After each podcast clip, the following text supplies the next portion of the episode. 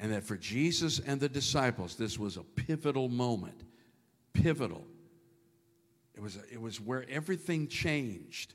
And it's where Jesus summed up three and a half years of teaching and discipleship. And it's where Jesus launched them. And, and they didn't get it. They didn't get, I'm not saying they got it because they really messed up. The, the crucifixion messed them up, right? But they finally got it together on Pentecost. But this was a transformative moment that, that, that, that changed the church. So, this is very important. I want you to get this. You see them, by the way, why are they all sitting on one side of the table? Isn't that weird? I figured it out. They were getting a selfie. That's, that's what that is. All right. So let's go into the John 13, verse 1. Let's read through this very quickly and you'll know the story. Now, before the feast of the Passover, Jesus knew that his hour had come, that he should depart from this world to the Father. Having loved his own who were in the world, he loved them to the end. Can you say amen to that? And supper being ended, say, ended? The devil having already put in the heart of Judas, you know, we know about that. Jesus, knowing that the Father had given all things in his hand, that he had come from God and was going to God. rose from supper, laid aside his garments, took a towel, and girded himself. After that, he poured water into a basin and began to wash the disciples' feet. Notice all the detail here. And to wipe them with the towel with which he was girded. Mm, so unusual.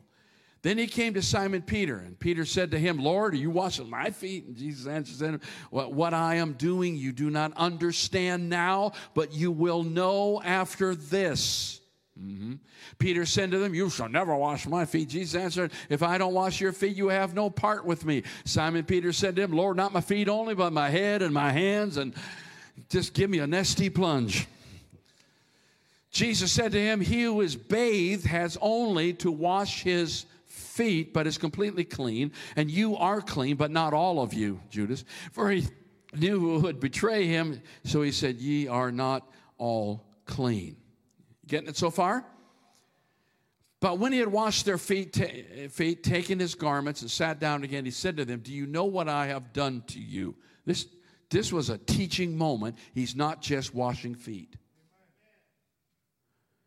You call me teacher and Lord and you say, Well, for so I am. If I then, your Lord and teacher, have washed your feet, you also ought to wash one another's. Don't worry, I'm not going to make you do it for altar call. For I've given you an example that you should do as I have done to you. Most assuredly, I say to you, a servant is not greater than his master, right? Nor is he who is sent greater than he who sent him. If you know these things, blessed are you if you do them. Happy are you if you do them. Joyful are you if you do them. Now, there's some kingdom principles we need to get. Okay, you ready? Ready for this? Number one, we are called to prepare a meal. We are called to prepare a meal for the world around us. Luke 22 talks about this, this preparation before the meal. He sent Peter and John, go prepare the Passover, right? This is the upper room Passover. He said, Where do you want us to prepare, right? And, and he said to them, Behold, when you have entered the city, a man will meet you carrying a pitcher of water. Follow him into the house, which, isn't this weird? Find some guy with a pitcher of water and follow him. And that's, Huh? That's why there's only one guy in the whole city doing this. Most of them were women. Then you shall say to the master of the house, The teacher says to you, Where is the guest room where I may eat the Passover with my disciples? Isn't this cool? Then he will show you a large furnished upper room. There, make ready. So they went and found it just as he said to them, and they prepared the Passover. It was all all taken care of exactly. When the hour had come, he sat down with the twelve. He said, With fervent desire, I have desired. With fervent desire, I have desired to eat this Passover with you before I suffer.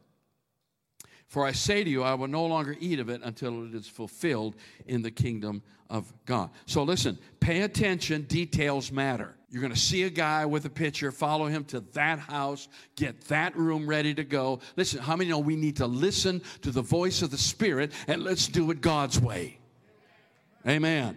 Number two, you need to understand whatever God calls you to do, Jesus will provide all that you need. They didn't have to do anything but follow directions. He provided everything they need. And, and number three, you don't get to choose the guest list. It wasn't them plus one.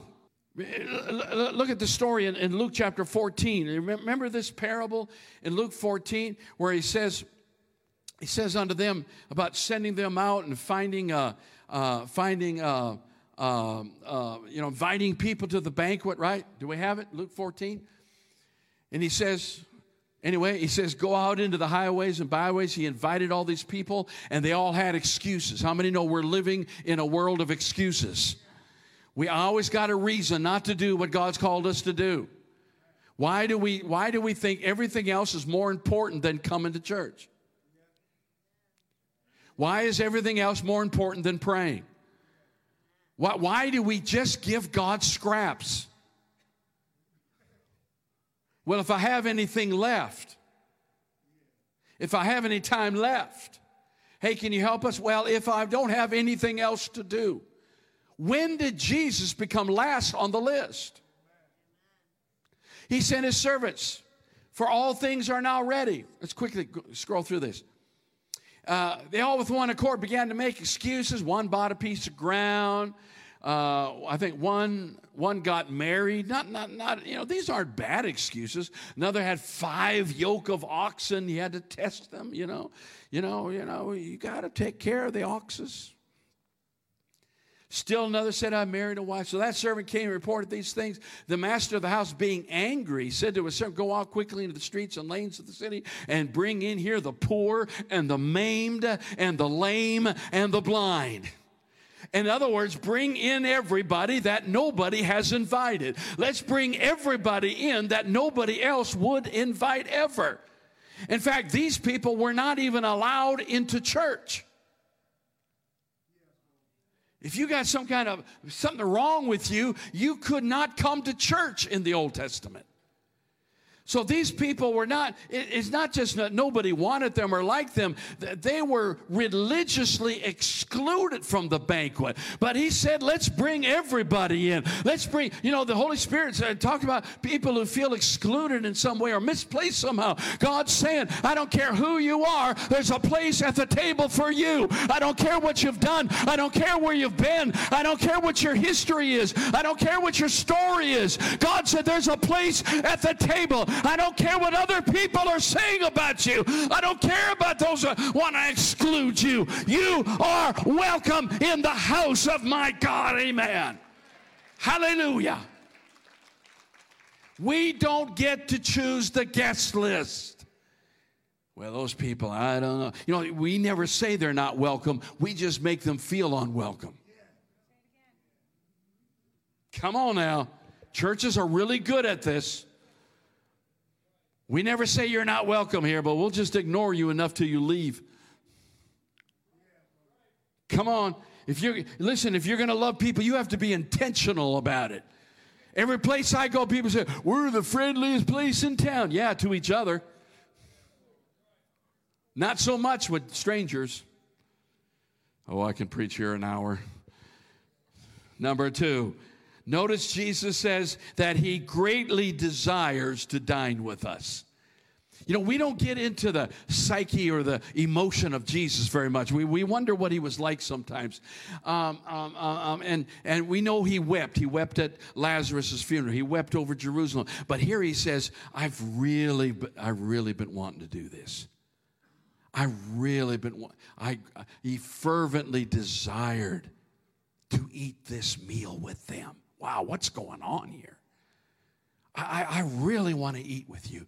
And you know what? He still wants to dine with us. He fervently desires your presence with him. Quit acting like, oh, I don't think he. No, no. He loves you. He's drawing you in Wow. This, this, this was, this was a, a turning point. But, but number three, I want you to get this. Here's what he's saying. Here's what he's saying, real quick. He's saying, don't eat and run. It wasn't just about the meal, he did the whole Passover thing. They've been doing that for thousands of years. Everything was said. They, they did the Passover just like Moses told them to do the Passover. And then he said, Oh, wait a minute. This isn't just about the Passover. This is about the kingdom. And let me demonstrate what the kingdom is like. We talk about church, but you know what? The kingdom's more important than church. We need to do things for the kingdom, not just for our church. Don't eat and run. Wow. So, what did he do? The Bible says he disrobed and wrapped himself in a towel. And he's telling us whatever I'm calling you to do, you're going to have to uncover before I cover. He's telling us that you may have to strip some things off if you're going to be effective in the kingdom. Oh, church. He took off in order to put on. In other words, to get where you are going, you will have to take off some things. Let me say it in other words you can't just put the new over the old. Oh, I'm a Christian now. But we look under the Christian and you still got the old devil clothes on.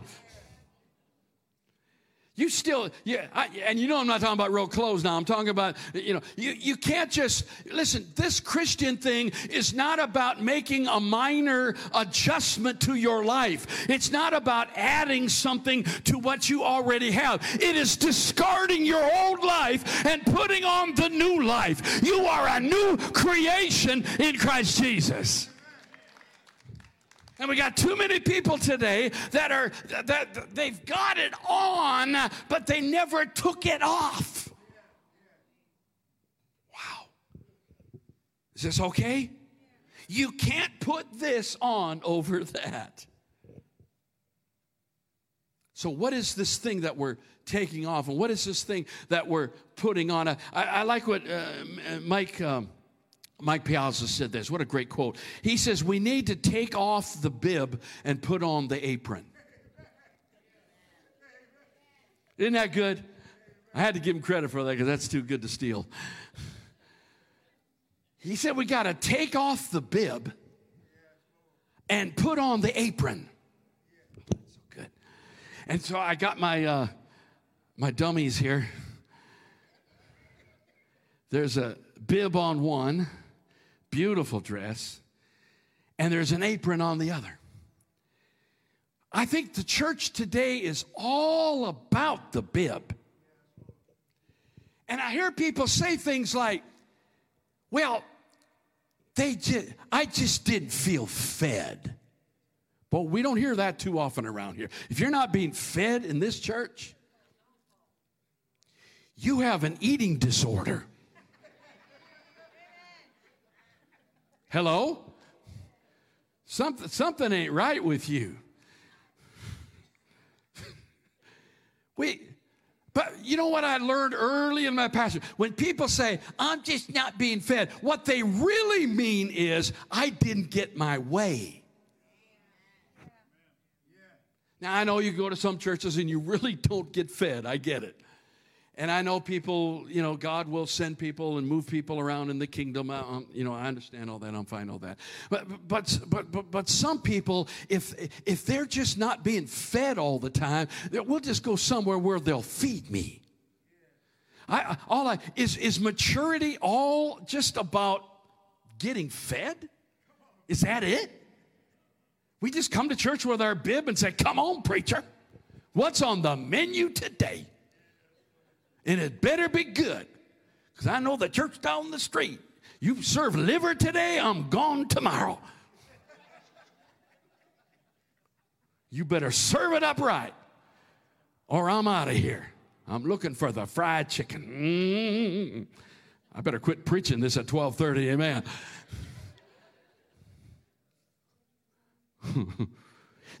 There's a big difference between the dining room and the kitchen in a restaurant. Okay. One of my first jobs was I got to wash dishes at this fancy restaurant. Now, listen, how many were raised in a time where we didn't go to restaurants? Anybody? Oh, a lot. Yeah, come on, boomers. I mean, I, I, I remember when, when Dairy Queen came to our town. I, I remember the first McDonald's were like, Duh.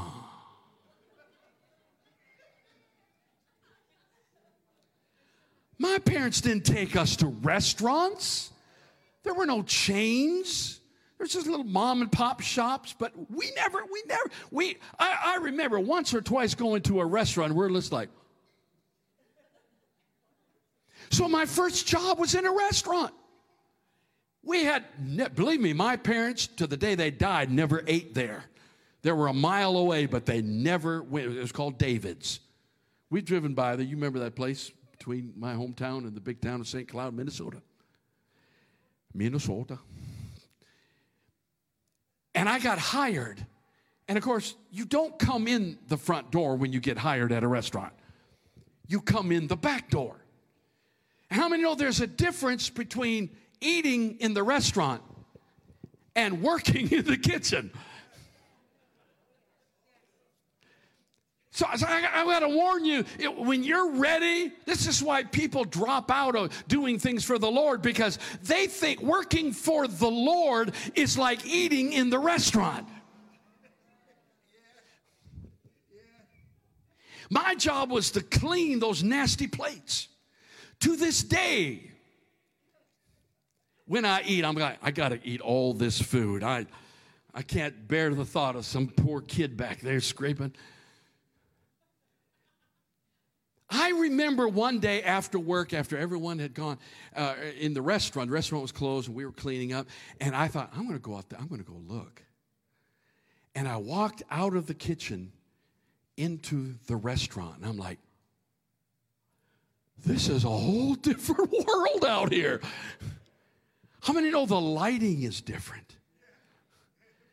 It's so mood. You got that mood set in there. Yeah, there's a mood in the kitchen too. Get your butt to work.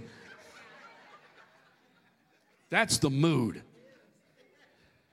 It's nice and quiet in the restaurant. Out in the kitchen, it's like, ah, three burgers on the left. It's clean in the restaurant. It's nasty in the kitchen. Come on, come on, church. You got beautiful tablecloths. You got nasty tables. You got people waiting on you. You got people wanting to fire you. There's pressure. There, it's hot back there. It's nasty back there. It's dirty. If you ever visited a restaurant's kitchen, you would probably never eat there again. There's a whole different world there.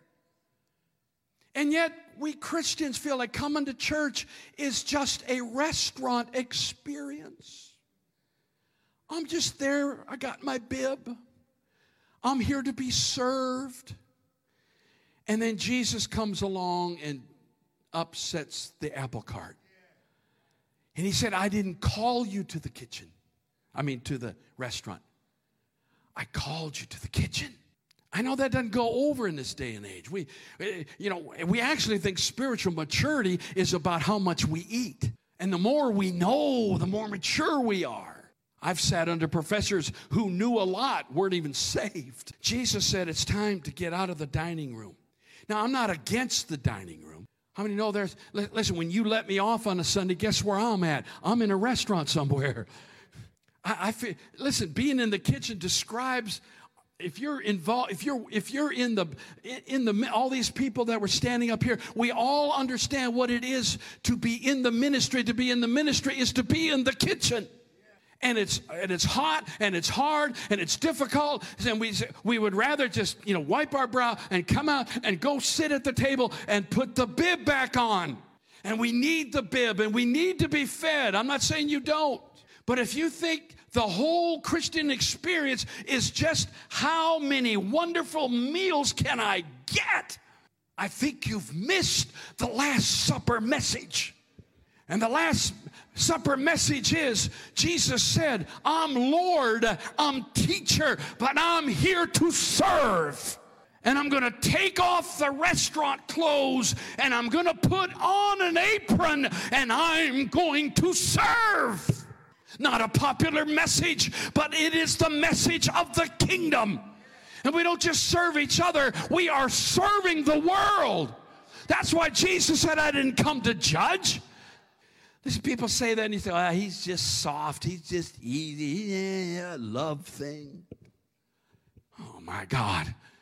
It's the message of the kingdom.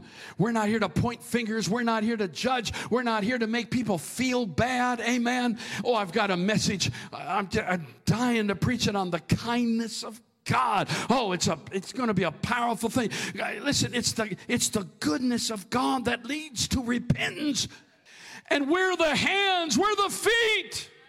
Next week, we, we've got these, uh, I put this up because we have got these beautiful, beautiful towels that uh, Sister Wani uh, Martin made, spent like 40 hours on these, making these beautiful towels. And everyone, everyone that's involved in ministry, maybe you weren't today, but you checked a box. Someone's going to call you this week, and we're going to take you out of the restaurant and put you in the kitchen and we're going to give you this beautiful towel and you'll be able to do whatever you want with it but uh, it's just a constant reminder that i'm not here just to be fed. I am here to serve. We talk about the milk of the word the bread the meat. We say i want to get to the meat. I want the deep things of god what good are the deep things of God if you never get out of the restaurant and put those things to work? The 80 20 rule is true in 80% of all churches. 80% of all churches. Only 20% of the people do 80% of the work. In a lot of churches, not true here in either case, 20, 80% of the money is given by 20% of the church. I'm so glad we're in a church where over 60%, not 20, 60% are involved in the ministry. But you know I'm not going to be satisfied till we get e- everybody out of the restaurant. So who are you going to serve? We're going to go get the halt and the maim and the lame and the we're going to go get all those people that never felt comfortable in a restaurant. We're going to go, get all those people that never had enough money to come to the restaurant. We're going to get all those people who never were dressed. Jesus said, I'll even dress them. I'll give them a garment to come. Amen. God's wanting to invite people that no one else wants. I'm okay with that. Listen, we talk about what is maturity. Watch this quote. I, I forget. I, I think Bill Johnson said this, but I'm not sure. Uh, I don't know where I heard it. But it said, deeper maturity leads to deeper responsibility. It's not more knowledge leads to more maturity, it's more maturity leads to more responsibility. I can't get an amen, Lord. I can't get an amen.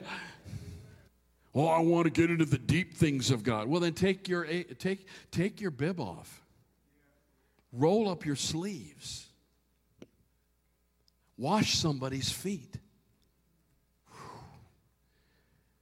I, I can't, well, I guess I can think of some, it might be worse than that. But that, especially back then when people just wore sandals on streets covered with the remains of the day. And that was a nasty job, and that was not the job. In fact, that job should have been done when they came in. Somebody wasn't doing their job when the meal started. That was not the job of the head of the house. That was the job, that was the nasty job that you paid your servant to do. That's why Peter said, You ain't, you ain't washing my feet. And by the way, there's a whole theological meaning behind that. I am not. That's another whole sermon we can get into. The well, what does washing feet mean? And well, why did Jesus say you're clean except your feet? And let, let, let me just say, I don't, I don't care how holy and sanctified you are. Your feet, the part of you that touches the earth, always needs washing. And every night you ought to wash your feet. But the Bible says we ought to wash one another's feet. Preach it, but so what, what, what happens if I wash someone else's feet? Well, you know what? If you're washing someone else's feet, you can't help but wash your own hands. There's some power in washing feet. There's some power in it. But deeper maturity leads to deeper responsibility. Again, let me emphasize I'm not against being in the restaurant. I need those moments. We all need to be served. We all need those times. But if you've spent your entire Christian, your entire Christian life sitting at the restaurant being served,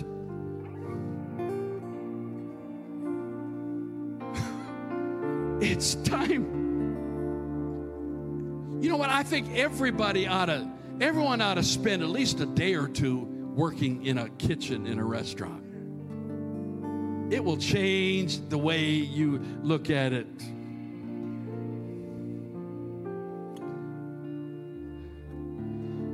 People get up back there into the, into the kitchen and they say, oh, there, there's too much work back there. Oh, I'm sweating. Oh, it's hard. And, you know, people are different back there. Yeah, we're under a lot of pressure.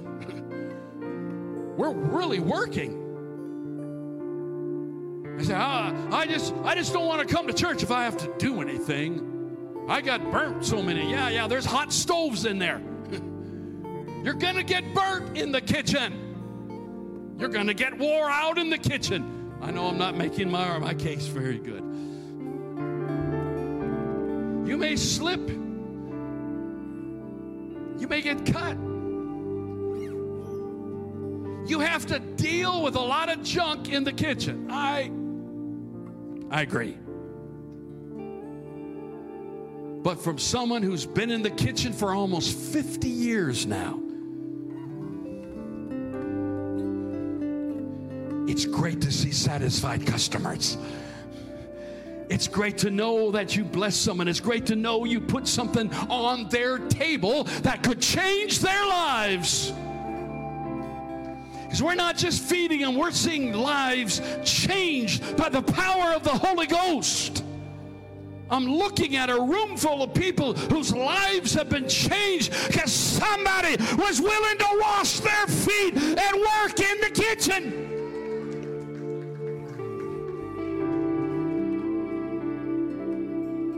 Would you stand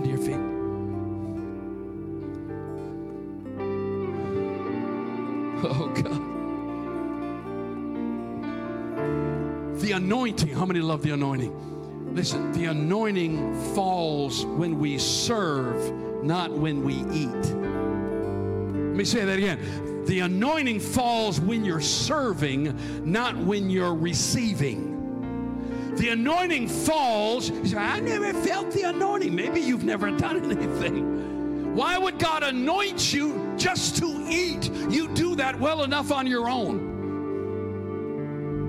We all know how to eat.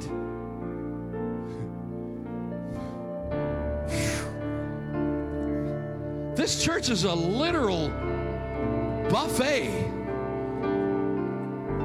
Y'all, uh, you ever watch some of these people at buffets? It's sinful. It. Oh, there's a whole comedy routine I could do on buffets right now, but I won't. I'm here to tell you it's okay. You've got to feed, you've got to feast. There's nothing wrong with that. But you also need to take off the bib and put on the apron. Listen, God's about to change this church radically. God's about to do something powerful, but He's not going to do it with everyone just sitting there receiving. We're going to have to go from 60% to 80, 90%. We're going to have to get to the place where you know, there's always going to be somebody, they're not ready to work. They're not ready to go into the field. They're not ready to go into the kitchen. They need to be helped. They need to be reinforced. They need to be fed. They need to be lifted up. They need to be prayed for. They need to be healed. They need to be made whole. We understand that. We're going to seat them at God's table and they're going to feast with Him forever. Hallelujah. But somebody needs to cook the meal. Somebody needs to serve it hot. And somebody needs to clean it up when it's done. Woo! That was my job. Clean it up. My, my, my mom had a very, very narrow sense of what food is. You know, we were German meat and potatoes. When I got in that restaurant, I saw food on plates I never knew existed in my life. I said, What is this? What is this? I remember I cut, got, got some little cuts on my fingers, and I had to scrape these salad bowls with Thousand Island. Never heard of Thousand Island dressing. It would sting those cuts. I have never eaten Thousand Island dressing since that day in my life. Give me ranch any day. Russian. Russian. Yeah, some of this stuff's going to sting a little bit. And I guarantee when you get in the kitchen, you'll see things you've never seen before. When you get in the kitchen, sometimes you see people that don't act the way they should act.